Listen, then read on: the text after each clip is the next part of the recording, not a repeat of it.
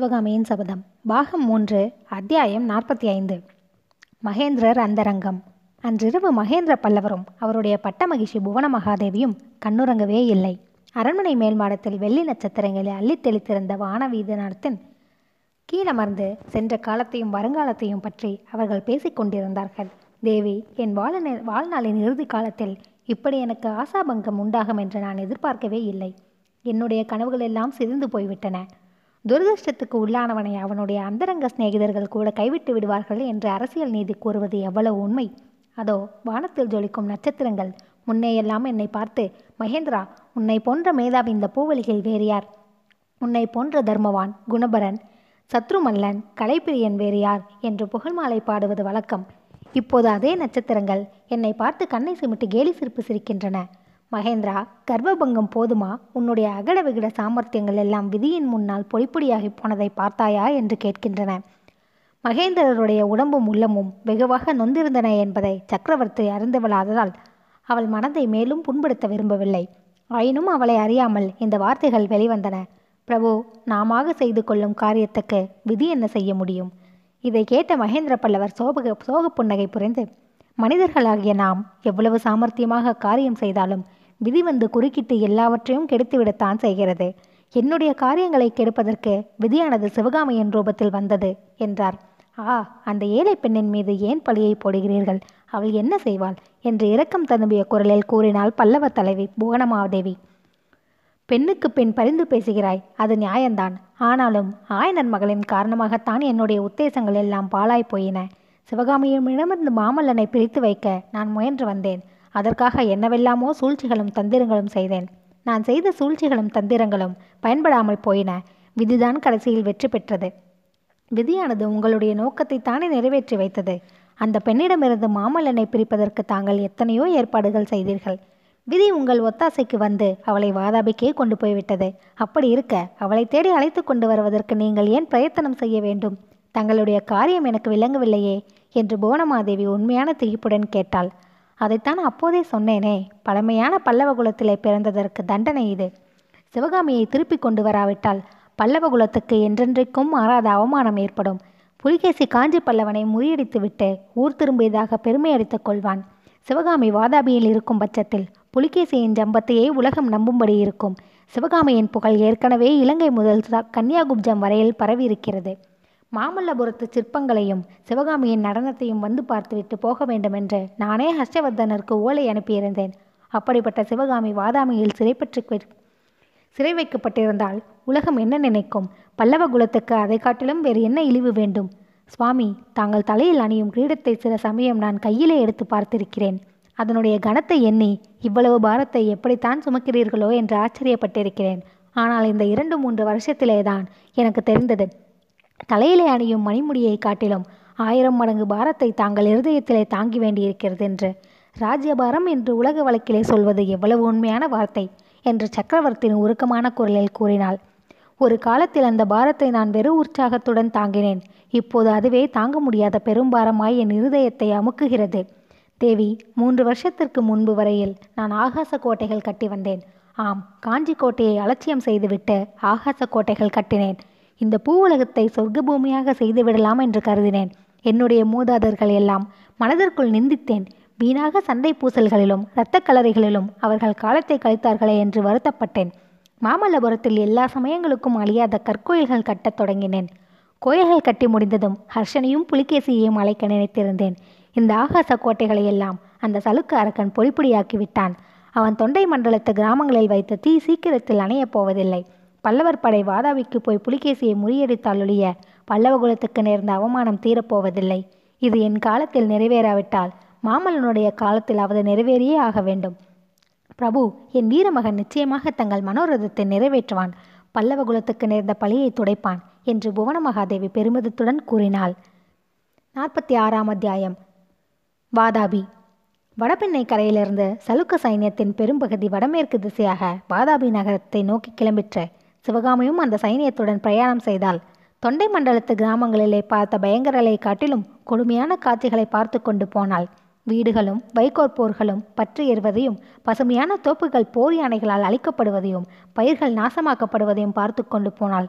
குற்றமற்ற கிராமத்து ஜனங்கள் கொல்லப்படுவதையும் திரகாத்திர புருஷர்களும் இளவயது பெண்களும் சிறைப்பிடிக்கப்படுவதையும் தாய்மாரை பிரிந்த குலைகள் குழந்தைகள் அலறி அழுவதையும் பார்த்து கொண்டு போனாள்.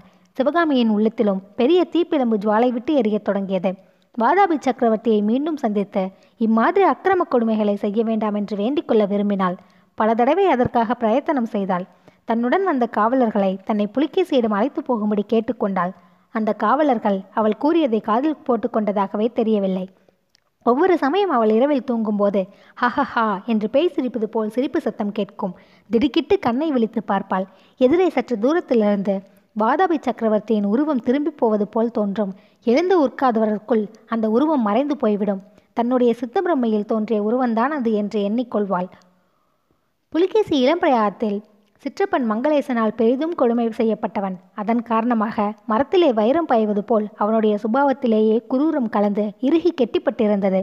நாகநந்தியின் உதவியால் வாதாபி சிம்மாசனம் ஏறிய காலத்திலிருந்து உள்நாட்டு எதிரிகளை ஒழித்தல் வெளிப்பகைவர்களோடு யுத்தம் செய்தல் முதலிய கொடுங்காரியங்களிலேயே புலிகேசியின் வாழ்நாள் எல்லாம் சென்றிருந்தது. பிறருடைய துன்பங்களை பார்த்து வருந்துவது என்பது புலிகேசியின் சுபாவத்தில் இல்லவே இல்லை. தற்சமயம் புலிகேசியின் சுபாவ குரூரத்தை ஒன்றுக்கு பத்தாறாக வளர செய்த காரணங்கள் இரண்டு ஏற்பட்டிருந்தன. ஒன்று மகேந்திர பல்லவனுடைய மாயத்தந்திரங்களினால் தம்முடைய தென்னாட்டு படையெடுப்பு அபஜயமாக முடிந்ததில் ஏற்பட்டிருந்த ஆசாபங்கம்.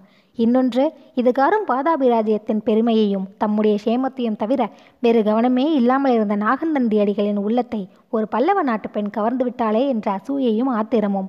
இக்காரணங்களினால் தம் உள்ளத்தில் கொழுந்துவிட்டிருந்த குரோதத்தை எல்லாம் புலிகேசி சக்கரவர்த்தி தாம் சென்ற மார்க்கத்தில் எதிர்ப்பட்ட குற்றமற்ற ஜனங்கள் மீது காட்டினார். அதோடு சிவகாமியின் மீது வஞ்சம் தீர்த்து கொள்வதற்கும் தக்க வழியை யோசித்துக் கொண்டிருந்தார். இது எல்லாம் அறிந்திராத சிவகாமி தான் மட்டும் வாதாபி சக்கரவர்த்தியை இன்னொரு தடவை நேருக்கு நேர் சந்திக்க முடிந்தால் அவருடைய படைகள் செய்யும் கொடுமைகளை எல்லாம் நிறுத்திவிடலாம் என்ற ஆசையுடன் நம்பினாள். அவருடைய இந்த மனோரதம் வாதாபி போய் சேரும் வரையில் நிறைவேறவில்லை. பாதாபியில் பெரியதோர் அழகான அரண்மனையில் சிவகாமி கொண்டு வந்து சேர்க்கப்பட்டாள். அவளுக்கு துணையாகவும் பணிவிடை புரிவதற்காகவும் இரண்டு தாதி பெண்கள் அமர்த்தப்பட்டார்கள். அவர்கள் பிராகிருதமும் தமிழும் கலந்த பாஷையில் பேசினார்கள். அந்த தாதி பெண்களுடைய பேச்சையெல்லாம் சிவகாமி எளிதில் புரிந்து கொள்ளுதல் சாத்தியமாய் இருந்தது. சக்கரவர்த்தி கட்டளையின் பேரிலேயே அந்த அரண்மனை சிவகாமிக்காக திட்டம் செய்யப்பட்டதென்றும் அவளுக்கு யாதொரு சௌகரிய சௌகரிய குறையும் இல்லாதபடி பார்த்து கொள்ளும்படி ஆக்ஞை என்றும் மேற்படி தாதி பெண்களிடம் சிவகாமி தெரிந்து கொண்டாள். இதெல்லாம் அவள் எதிர்பார்த்தபடியே இருந்தது. ஆகவே கூடிய சீக்கிரம் புலிகேசி சக்கரவர்த்தி தன்னை பார்க்க அங்கு வருவார் என்றும் சிவகாமி தீர்மானித்தாள். அப்படி அவர் வரும்போது என்ன பேச வேண்டும்? எப்படி நடந்து கொள்ள வேண்டும் என்பதை பற்றி ஓயாமல் சிந்தித்த வண்ணம் இருந்தாள். சக்கரவர்த்தியின் விஷயத்தில் சிவகாமியின் மனோபாவம் இரண்டு விதமாய் இருந்தது. ஒரு சமயம் அவருடைய சைனியம் செய்த கடுஞ்செயல்களை எண்ணி எண்ணி அவருடைய உள்ளம் கொதித்தது. மற்றொரு சமயம் அப்பேற்பட்ட கொடுங்கோல் மன்னன் மீது அபலையாகிய தனக்கு ஏற்பட்டிருந்த சக்தியை நினைத்து அவர் உள்ளம் பெருமிதம் அடைந்தது. ராவணன் கவர்ந்து சென்று அசோகவனத்தில் சிறை வைத்த சீதாதேவியின் நினைவு சிவகாமிக்கு அடிக்கடி வந்தது. சீதையின் நிலைமைதான் தன்னுடைய நிலைமையும். ராமபிரான் ராவணனை வென்று சீதையை சிறைமீட்டு கொண்டு போனது போல் மாமல்லர் ஒரு நாள் வந்து இந்த பாதக புலிகேசியை வென்று தன்னை சிறைமீட்டு கொண்டு போகப் போகிறார். இவ்விதம் நம்பிய சிவகாமி சீதைக்கும் தனக்கும் இருந்த வித்தியாசத்தை பற்றியும் எண்ணமிட்டாள். சீதாதேவியை ராவணன் அவளுடைய அழகுக்காக ஆசைப்பட்டு அபகரித்து கொண்டு போனான். அவளை கல்யாணம் செய்து கொள்ள விரும்பினான். ஆனால் புலிகேசியோ தன்னிடமிருந்த நாட்டிய கலையின் மேல் மோகம் கொண்டு தன்னை சிறைப்பிடித்து வந்திருக்கிறான். புலிகேசியே மாறுவேடம் பூண்ட புத்து விக்ஷு என்ற நம்பிக்கை சிவகாமியின் உள்ளத்தில் வேரூன்றிருந்தபடியால் இவ்விதம் எண்ணினாள். ஆகையால் ராவணன் மீது சீதைக்கு இல்லாத செல்வாக்கு தனக்கு வாதாபி சக்கரவர்த்தியின் மீது இருக்கிறது. தன் கலையின் சக்தி கொண்டு அவரை தன் இஷ்டப்படியெல்லாம் ஆட்டி வைக்கலாம். ஆ அந்த பொல்லாத புத்த பிக்ஷுவை தான் லேசில் விடப்போவதில்லை வரட்டும் இங்கே எப்படியும் என்னிடம் வந்துதானே ஆக வேண்டும். சிவகாமி வாதாபி வந்து சேர்ந்த எட்டாம் நாள் அவளுடைய மனோரதம் ஈடேறியது. சக்கரவர்த்தி அவளை பார்ப்பதற்காக அந்த அரண்மனைக்கு வந்தார். வாசற்புறம் இருந்த தாதி ஓடி வந்து சக்கரவர்த்தி வருகிறார் என்று தெரிவித்ததும் சிவகாமி மிக்க பரபரப்பு கொண்டு வாதாபி சக்கரவர்த்தியை வரவேற்கவும் அவர் மீது தன் கூறிய கண்ணம்புகளையும் சொல்லம்புகளையும் செலுத்தவும் ஆயத்தமானாள். ஆனால் சக்கரவர்த்தி அரண்மனைக்குள்ளே வந்து நின்று அவளை மேலும் கீழும் ஏறிட்டு பார்த்துவிட்டு அவள் கனவிலே கேட்டது போன்ற ஒரு பேய் சிரிப்பு சிரித்ததும் சிவகாமி எண்ணி இருந்த எண்ணமெல்லாம் எங்கேயோ போய்விட்டன. இன்னதென்று சொல்ல முடியாத ஒரு பீதி அவளுடைய இருதயத்தில் புகுந்து தேகமெல்லாம் வியாபித்து தேகத்தின் எலும்புக்களுக்குள்ளே பிரவேசித்து ஒரு குலுக்கு குலுக்கிவிட்டது. வாயை திறந்து பேச முடியாதபடி நாக்கு மேலெண்ணத்தில் ஒட்டிக்கொண்டது. சிற்பு மகளே நாட்டிய கலாராணியே மகேந்திர பல்லவனின் கலை பொக்கிஷமே சௌக்கியமா வாதாபிவாசம் உனக்கு பிடித்திருக்கிறதா என்று புலிகேசி கேட்டபோது சிவகாமியின் உடம்பு படபடுத்து நடுங்கிற்று. தன்னுடைய நாட்டிய தோற்றங்களிலே வெகு சாதாரணமான தோற்றத்தைக் கண்டு அப்படியே பரவசப்பட்டு நின்ற புத்தபிக்ஷுவா இவர். தன்னிடம் அணுகும்போதே பயபக்தியுடன் அணுகி உணர்ச்சி மிகு மிகுதியினால் தன்னுடன் பேச முடியாமல் தத்தளித்து நின்ற நாகநந்தி இவர்தானா? பொன்முகளின் நதிக்கரையில் தொண்டை நாட்டு பெண்களை விடுதலை செய்ய வேண்டுமென்று தான் வரங்கேட்டு பெற்றபோது அவர் இவ்விதமில்லையே வாதாபி நகருக்கு வந்து விட்டதனாலேயே இவரிடம் இந்த வித்தியாசம் ஏற்பட்டிருக்கிறதா? இவ்விதம் சிவகாமியின் உள்ளக்கடல் கொந்தளித்து குழம்ப புலிகேசியின் கேள்விகளுக்கு மறுமொழி ஒன்றும் சொல்ல முடியாமல் நின்றாள். அதை பார்த்த புலிகேசி பெண்ணே ஏன் மௌனம் சாதிக்கிறாய்? கலை உணர்ச்சி இல்லாத வாதாபி புலிகேசியுடன் நமக்கு என்ன பேச்சு? என்ற எண்ணமா? அப்படி நான் அடியோடு கலை உணர்ச்சி இல்லாதவன் அல்ல. அவ்விதம் இருந்தால் சிறைப்பிடித்து கொண்டு வந்த உன்னை இந்த அரண்மனையில் வைத்திருப்பேனா? பல்லவ நாட்டின் இணையற்ற நடன கலாராணிக்கு தகுந்த அலங்கார மாளிகை அல்லவா இது? இங்கு உனக்கு எல்லாம் சௌகர சௌகரம் சௌகரியமாய் இருக்கிறதா? பணிப்பெண்கள் திருப்தியாக பணிவிடை செய்கிறார்களா? ஏதாவது குறை இருந்தால் சொல் என்றார். புலிகேசியின் பேச்சு எவ்வளவோ அருவறுப்பாயிருந்த போதிலும் இனி பேசாமல் இருக்கக்கூடாது என்று சிவகாமி கருதி மனதை திடப்படுத்திக் கொண்டு பிரபு இங்கெல்லாம் சௌகரியமாய் இருக்கிறது. ஒரு குறையும் இல்லை. மிக்க வந்தனம் என்றாள். ஆஹா வாய் திறந்து பேசுகிறாயா? நல்ல வேளை. நீ மௌனமாய் நின்றதை பார்த்து நீ உயிருள்ள பெண்தானா அல்லது உன் தந்தை அமைத்த கற்சிலைகளில் ஒன்றை தான் சிறைப்பிடித்து கொண்டு வந்து விட்டோமா? என்று சந்தேகித்தேன். நீ இந்த மட்டும் பேசியது மிக்க சந்தோஷம். நீ வாயினால் சொன்னபடி உண்மையாகவே எனக்கு வந்தனம் செலுத்த விரும்பினால் அதற்கு ஒரு சந்தர்ப்பம் இருக்கிறது என்று புலிகேசி மேலும் கூற தயங்கி நின்றார். அவர் என்ன சொல்லப் போகிறாரோ என்ற பீதியுடன் சிவகாமி மௌனமாய் இருந்தார் பெண்ணே அந்த மூடன் மகேந்திர பல்லவன் என்னை கலை உணர்ச்சியற்றவன் என்று சொன்னான். அதை நீயும் நம்பினாய். நரிக்கும் புலிக்கும் எவ்வளவு வித்தியாசமோ குட்டைக்கும் சமுத்திரத்திற்கும் எவ்வளவு வித்தியாசமோ உள்ளங்கை அகலமுள்ள தொண்டை மண்டலத்துக்கும் விஸ்தாரமாக பறந்த சலுக்க சாம்ராஜ்யத்துக்கும் எவ்வளவு வித்தியாசமோ அவ்வளவு வித்தியாசம் மகேந்திர பல்லனுடைய கலை உணர்ச்சிக்கும் என்னுடைய கலை உணர்ச்சிக்கும் உண்டு. கூறிய சீக்கிரத்தில் இதை நீயே தெரிந்து கொள்வாய்.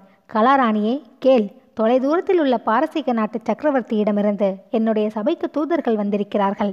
என்னுடைய நட்பை கோரி பாரசீக சக்கரவர்த்தி காணிக்கைகளும் சன்மானங்களும் அனுப்பியிருக்கிறார்.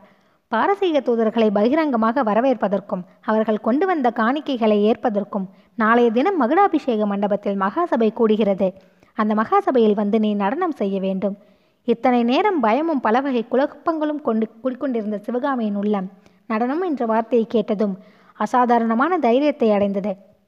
கொஞ்சமும் தயங்காமலும் பயப்படாமலும் தலை நிமிர்ந்து புலிகேசியை நோக்கி அழுத்த நிறுத்தமான குரலில் முடியாது என்றாள். புலிகேசியின் கண்கள் ஒரு கணம் ஜுவாலாகினியை கக்கின. தன்னை மீறி கொண்டு வந்த கோபத்தை புலிகேசி பல்லை கடித்து கொண்டு சமாளித்துக் கொண்டதாக தோன்றியது. பெண்ணே ஏன் இவ்வளவு கண்டிப்பாக முடியாது என்று சொல்கிறாய்? மூன்று நாள் உனக்கு அவகாசம் கொடுக்கிறேன். யோசித்து சொல் என்றார் புலிகேசி. யோசிப்பதற்கு அவசியமில்லை பிரபு. என்னை தங்களுடைய சபையில் ஆடச் சொல்லி மகேந்திர பல்லவரை தாங்கள் ஜெயித்து வந்தது பற்றி உலகத்துக்கெல்லாம் பறையறை பறையறையப் போகிறீர்கள். பல்லவ நாட்டிலிருந்து கொண்டு வந்த அடிமை இவள் என்று சுட்டிக்காட்டப் போகிறீர்கள். ஆ தங்கள் நோக்கம் தெரிந்தது. தாங்கள் என்னை சிறைப்பிடிக்கலாம். என்னுடைய தேகத்தை அடிமை கொள்ளலாம் என் ஆத்மாவையும் கட்டுப்படுத்தலாம். ஆனால் என்னிடமுள்ள கலையை தங்களால் அடிமைப்படுத்த முடியாது. அதிகாரத்துக்கு அடங்கி ஆக்னைக்கு பயந்து நான் நடனம் ஆட மாட்டேன் ஒரு நாளும் ஆடமாட்டேன் என்றாள்.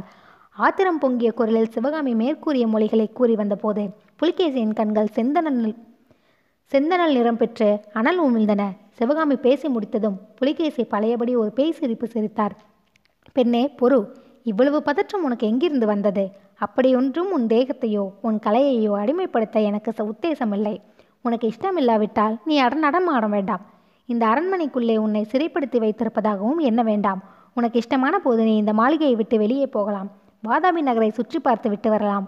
உங்கள் காஞ்சியைப் போல் எங்கள் வாதாபி அவ்வளவு அழகா இல்லாவிட்டாலும் ஏதோ பார்க்க தகுந்த காட்சிகள் இங்கேயும் இருக்கின்றன.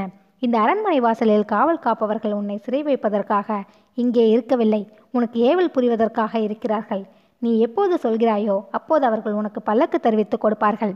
மறுபடியும் என்னை பார்ப்பதற்கு நீ விரும்பினாலும் அவர்களிடமே சொல்லி அனுப்பலாம். சிற்பி மகளே நீ என் அதிகாரத்துக்கு பயந்து நடனமாட வேண்டாம். உன் இஷ்டம் போல் சுயேட்சையாகவும் சுகமாகவும் இருக்கலாம். இவ்விதம் சொல்லிவிட்டு புலிகேசி சக்கரவர்த்தி சிவகாமியை கூர்ந்து பார்த்தார். அந்த பார்வையில் எல்லையில்லாத துவேஷமும் பழிவாங்கும் உறுதியும் குடிக்கொண்டிருந்ததை சிவகாமி கவனிக்கவில்லை. அந்த ஏழை பெண் அப்போது தரையை நோக்கி பார்த்து கொண்டிருந்தாள். கொடுமைக்கும் கொடூரத்துக்கும் பெயர் போன வாதாபி புலிகேசியை தான் வென்றுவிட்டதாக அவளுடைய உள்ளம் இருமாப்புடன் எண்ணமிட்டு கொண்டிருந்தது. அன்று மாலை சிவகாமி வாசற்காவலரிடம் தான் வாதாபி நகரை சுற்றி பார்க்க விரும்புவதாக கூறி பல்லக்கு கொண்டு வர சொன்னாள். உன்னை இங்கே சிறை வைத்திருக்கவில்லை. உன் இஷ்டப்படி வெளியே சென்று வரலாம் என்று புலிகேசி கூறியது. அவள் மனதை விட்டு அகலாதிருந்தது தன்னுடைய சுதந்திரத்தை அன்றே பரிசோதித்து விட எண்ணி பல்லக்கில் ஏறிக்கொண்டு புறப்பட்டாள்.